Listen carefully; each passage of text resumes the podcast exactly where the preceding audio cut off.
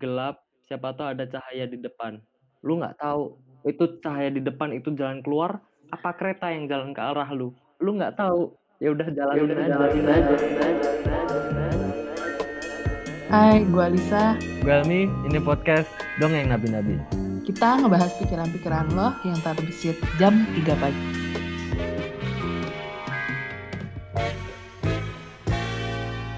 Hai semuanya. Ini podcast perdana kita. Pernah nggak sih kalian ngerasa lost semenjak lulus kuliah? Teman-teman kalian udah pada kemana? Udah pada sukses? Udah pada married? Terus lo di situ-situ aja? Nah, itu yang bakal kita bahas hari ini ya. Itu namanya quarter, quarter life, life crisis. crisis. Hore, hore. Jadi sebenarnya coba Helmi. Apa nih? Apa sih sebenarnya quarter life crisis itu kalau menurut lo? Kalau menurut gue sih ya, buat gue sendiri, um, ketika gue waktu itu uh, kerja sih sebenarnya, udah lulus kuliah, dapat kerja, oke. Okay. Terus mulai mempertanyakan, yeah. Iduh gue bakal dibawa kemana sih? Apa gue bakalan kayak gini terus sampai entar married, punya anak, terus habis itu kerja hmm. lagi, kerja lagi ngumpulin duit, mungkin punya cucu, terus pensiun, terus mati. Apa cuman... Kevin. Kalau gue sih kayak, ya mulainya hmm. dari situ. Mulai mempertanyakan. Terus mulai uh, banding-bandingin sama orang lain. Kayak yang lu bilang, mungkin orang lain udah sukses, udah meniti karir atau apa. Cuman gue waktu itu hmm. sebenarnya term sukses itu sangat ambigu sih. Hmm. Kalau gue sih waktu itu ya itu mulai mempertanyakan segala hal sebenarnya. Apakah lulus kuliah ya? Yoi. Kalau gue itu ngerasa, kalau gue tipenya tipe yang sangat uh, sebenarnya gue pribadi tipe orang yang sangat ambisius. Gue ngeplan segalanya. A B C, A B C. Terus udah gitu, waktu gue beres kuliah, gue plan, terus personal life happen, terus gue rasa, oke, okay, ini waktunya gue settle down. Tapi gue ngerasa, gue di situ tuh gak konten, dan semua hal yang terjadi dalam diri gue itu gak sesuai ekspektasi gue. Di situ gue stres, sesetres-stresnya, kayak gue mempertanyakan segalanya, kayak kenapa sih? Gue udah ngeplan dengan baik, tapi kayak semua yang terjadi itu kebalikannya. Di situ, nah di situ dah baru gue ngerasa kayak you cannot rush into things gitu loh. Mm. And banyak orang ngomong ke gue don't rush into things, tapi gue kayak masih nggak ngerti. Dan menurut gue itu quarter life crisis. Mm. Terus apa yang lo lakuin? Mm-mm. Apakah lu sekarang masih dalam fase quarter life crisis? Atau mungkin lu udah keluar dari situ? Atau mencoba keluar dari situ, apa yang lu lakukan? Terlalu tahu, oh ya, shit, gue di quarter life crisis. Atau mencoba keluar ya? Ya. Atau apa yang lu lakukan deh? Mungkin lu masih linger around di dalam situ karena lu mungkin menikmatinya atau apa? Masih. Apa yang lu lakuin setelah lu tahu? To be honest, gue nggak tahu if I actually got out from that. Am I still in crisis or what? Kayak, to be honest, gue nggak tahu. Cuman yang gue tahu, gue mencoba lewat spiritual hmm. ya. Kayak waktu itu gue sempat ikutan um, yoga retreat. Cuman gue nggak ngedapetin itu gitu. Kayak gue nggak ngedapetin kayak kenapa sih gitu? Kenapa sih lu mesti kayak gini gitu, kenapa sih lu mesti di posisi hmm. ini gitu. Terus gue mencoba beberapa, terus kalau gue sih uh, sebenarnya gue bersyukur gue ada ini ya, gue dapat, nggak tahu itu bisa disebut falasi hmm. apa enggak ya, dapat beberapa kutip panggilan gitu dalam hidup gue spiritually. Kayak gue datang ke satu gereja, terus kayak gue ngerasa okay, you gotta follow this line for you to get out of it, gitu. Cuman, I don't know if it's clear jadi, enough. Intinya gini. Dan, oh, jadi lu, intinya lu gini. Uh-uh. Lu ketika lu lost, lu mm-hmm. menyerahkan diri ke uh, higher power atau Tuhan. Kalau yeah, dalam yeah. inti itu yeah. adalah yeah. Tuhan. Kalau gua, sebaliknya. Iya. Gimana? Dulu keluarga gue emang muslim, taat, gue rajin sholat, dan lain-lain. Mm-mm. Terus gue kayaknya semenjak itu gue mulai memperta... Kan gue ngomong, gue mulai mempertanyakan segalanya. Nah dari situ gue sih mulai mm-hmm. mempertanyakan keadaan, apa, keberadaan Tuhan. Um, mm-hmm. Kayak semuanya gak make sense atau gak bisa diproses lah sama... apa akal pikiran soal Tuhan atau uh, mungkin baca terlalu banyak baca ya, ya buku gue nggak mau ngomong-ngomongin kayak gitu cuman uh, gue mulai mikir Tuhan itu kayak Tuhan sama manusia atau Tuhan sama alam semesta ini kayak telur sama ayam, mana yang duluan. Ini mungkin bisa jadi segmen okay. lain nih, kita bisa bahas soal ini. Tapi gue kan ngomong gue menja- mulai kayak mempertanyakan segalanya. Kalau gue sih saat ini gue masih lost. Dari situ gue mulai hmm. jangan ditiru, ini nggak baik. uh, Oke. Okay. Semenjak quarter life crisis gue, gue mulai menanyakan apa sih maksud hidup ini? Kenapa sih kita kita hidup tuh harusnya ngapain? Kayak kayak gue ngomongan tadi. Gue kerja, apakah gue ber kayak gini, kerja, kerja, kerja, nikah, nik, nikah, lap kerja lagi, punya anak, punya anak, punya cucu, terus mati, dan oke, okay, that's it. Hmm. Dari hmm. situ gue mulai mempertanyakan, mulai terjerumus ke dalam jurang filsafat, dan yes. Jadi ya tahu soal eksistensialis, tentang nihilis, dan lain-lain, jadi tolong jangan ditiru, ignorance is a bliss. Beneran. Tapi tapi emang ada ada yang ya ada yang menarik sih dari dari oke okay lah. Um, lu mungkin um, kalau gue tanggap sebenarnya bukan ke arah negatif, tapi lu ke arah realis. Ya nggak sih? Lu ngelihat apa yang ada di depan mata lu sekarang, that's it gitu like. Uh, right? Jatuhnya bukan ke gue kalau gue lihat diri gue gue dulu optimis, standar gue terus jadi turun sebagai realis, mm-hmm. terus sekarang turun sebagai nihilis atau pas pokoknya kalau lu quarter life crisis, kalau lu tanya, pengen tahu apa sih mana itu, lu jangan cari tahu, nggak bakalan ada jawabannya. Tapi lu pernah denger nggak sih kayak satu filosofi Jepang namanya Ikigai? Oke, okay. Kayak lu pernah mention itu deh. Ikigai itu dia tuh dia tuh a combination of what you're good at, what you love, what the world needs in your view, terus udah gitu mm-hmm. what you paid for. Terus jadi kayak kalian bisa Google sih gimananya, itu kayak penjabarannya itu.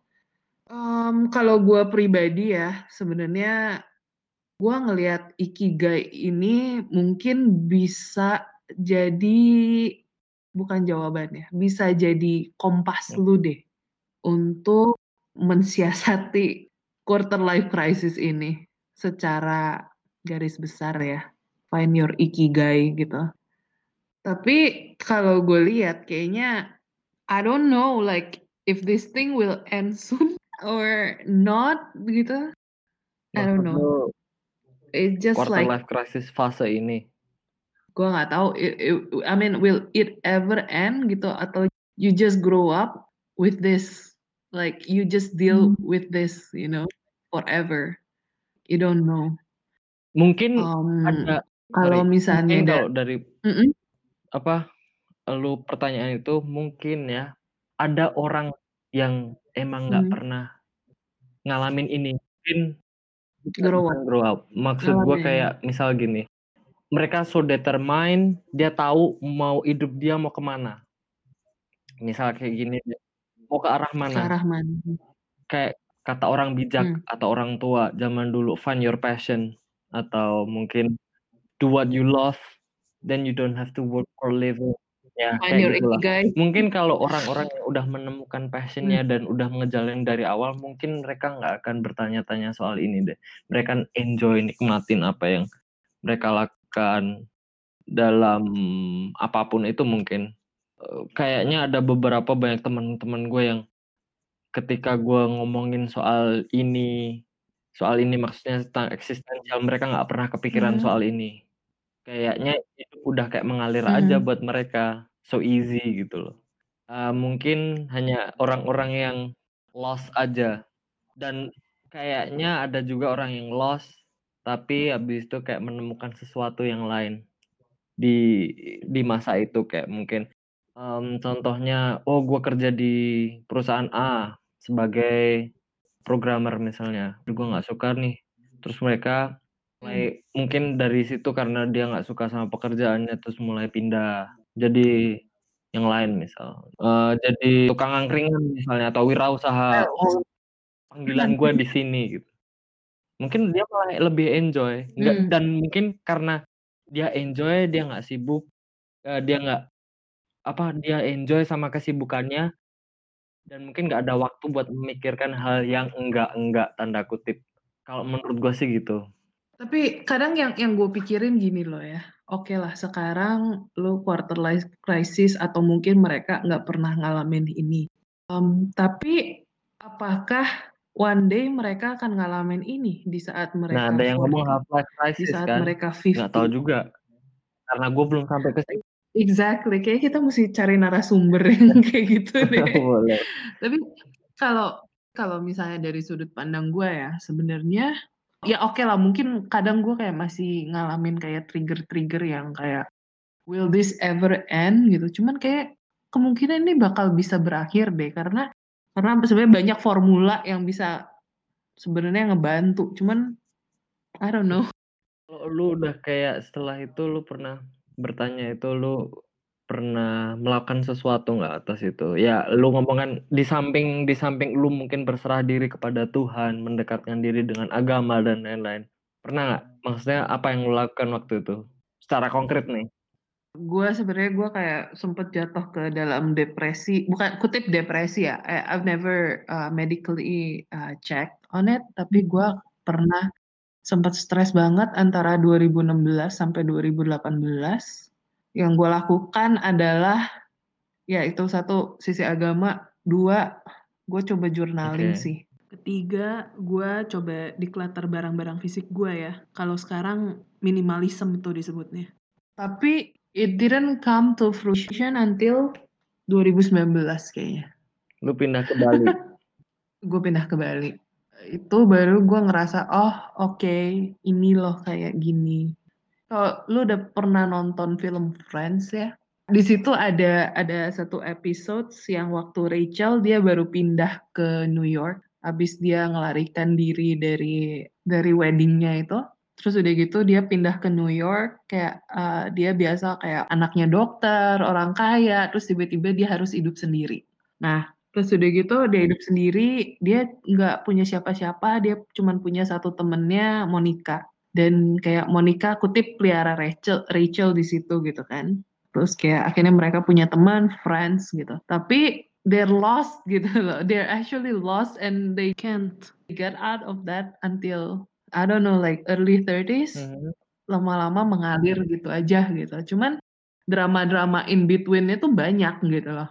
Kayak sampai lu mulai, kayak gue ngeliat sampai kayak mulai mereka ngelepasin masa-masa ininya tuh, masa quarter life crisisnya tuh banyak. Tapi gue ngerasain banget hmm. itu sih kalau gue. Cuman gue kayak masih berharap bahwa oke okay, one day this crisis will go away. Bagaimanapun caranya gue akan mencoba get up from this sih. Karena kayak it's not easy, karena uh, lu tetap, gue nggak tahu lu ya, I mean kalau gue pribadi tetap kadang suka comparing. Itu penyakit itu. To the worst itu penyakit. Sih, comparing. Hmm. Penyakit. Itu ya. Itu korup banget, gue ngalamin itu, dan itu yang paling tai pokoknya. Itu itu paling, aduh ampun deh. Kayak um, apalagi kalau lu udah hampir tiga puluh dan lu masih lu ngerasa quarter life crisis, mungkin kondisinya seperti gue. Kiri kanan lu udah pada married, terus udah gitu um, oke okay, dalam karir life udah pada sukses. Tapi satu sisi kadang kalau gue pribadi, gue kadang suka ngelihat kayak, oh lu tuh sebenarnya udah di sini loh, kayak Can you please slow down? Mm, gitu. Mm, Kalau gue kayak ngerasa kayak gue sebenarnya, lu tuh sebenarnya udah dalam proses menuju mm, tahap akhir gitu. Kalau gue kutip lagi mm, Eling, Eling tuh apa ya? Kalau lu lagi kalau sadar, sadar, sadar gitu kan. Nah cuman banyaknya nggak mm, sadar gitu kan. Kalau nggak sadarnya itu udah yang bahaya. Kalau lu gimana? Kalau gue, how you deal with this crisis, uh, afterlife apa afterlife crisis? I'm sorry, afterlife crisis. Kalau dibilang gue nggak bisa deal with it, cuman gue cuman bisa accept it. Uh, gue nyoba kemana-mana, maksudnya semenjak kerjaan gue lulus kuliah dapat kerja, terus gue keluar dari kerjaan gue, gue balik ke Indonesia, tinggal di Indonesia, oh tinggal kampung halaman maksudnya, hmm, karena mungkin rasa kangen sih waktu ternyata nggak fulfill juga, hmm, bah, akhirnya nggak tahu gue hmm, mau kemana, hmm. enam bulan tuh gue kayak oke, okay, gue kayak harus slow down, gue di Solo, nggak rasa nggak oke okay juga, terus gue ke Bandung, akhirnya adalah gue belajar bahasa mm, Jerman, atau dapat S dua di Jerman, mm, gue nggak tahu, gue kayak udah mm, ikut aja, setelah dari Bandung enam bulan, kayak ada sense of purpose lagi, gue mau pursue, mau S dua nih, gue balik ke Solo, gue kerja di Jogja, ya mondar-mandir, mm, terus kayak merasa mm, lost lagi, terus keluar kerjaan mm-hmm, lagi, gue apply S dua, sambil gue apply mm, kerjaan lagi, dapatlah di Jakarta lagi, ah, gua, makanya, lagi. Terus abis itu, akhirnya keterima S dua Jerman, gue kayak anjir ya, yes, yes, gue tahu purpose gue, gue akhirnya apply, terus dapatlah di sini. Terus habis itu, oke okay, gue kirain kayak, oke okay, fine, gue udah dapet nih. Kayak uh, misi jangka pendek gue ada, tapi jangka panjang gue langsung mikir, anjir, terus gue mau ngapain? Kayak gue udah jam hmm, lompat dari sini, pindah ke sana, pindah ke situ lagi, ke sini. Tapi ujung-ujungnya gue masih di sini gitu loh, di fase ini. Kalau gue sih kayak berusaha meng-embrace, hmm, emang susah. Embrace uh, Sisyphus ya. Yoi. Imagine Sisyphus is happy. Imagine Sisyphus is happy. Siapa itu um, Albert quotation-nya coba? Biar tahu konteksnya apa sih Sisyphus.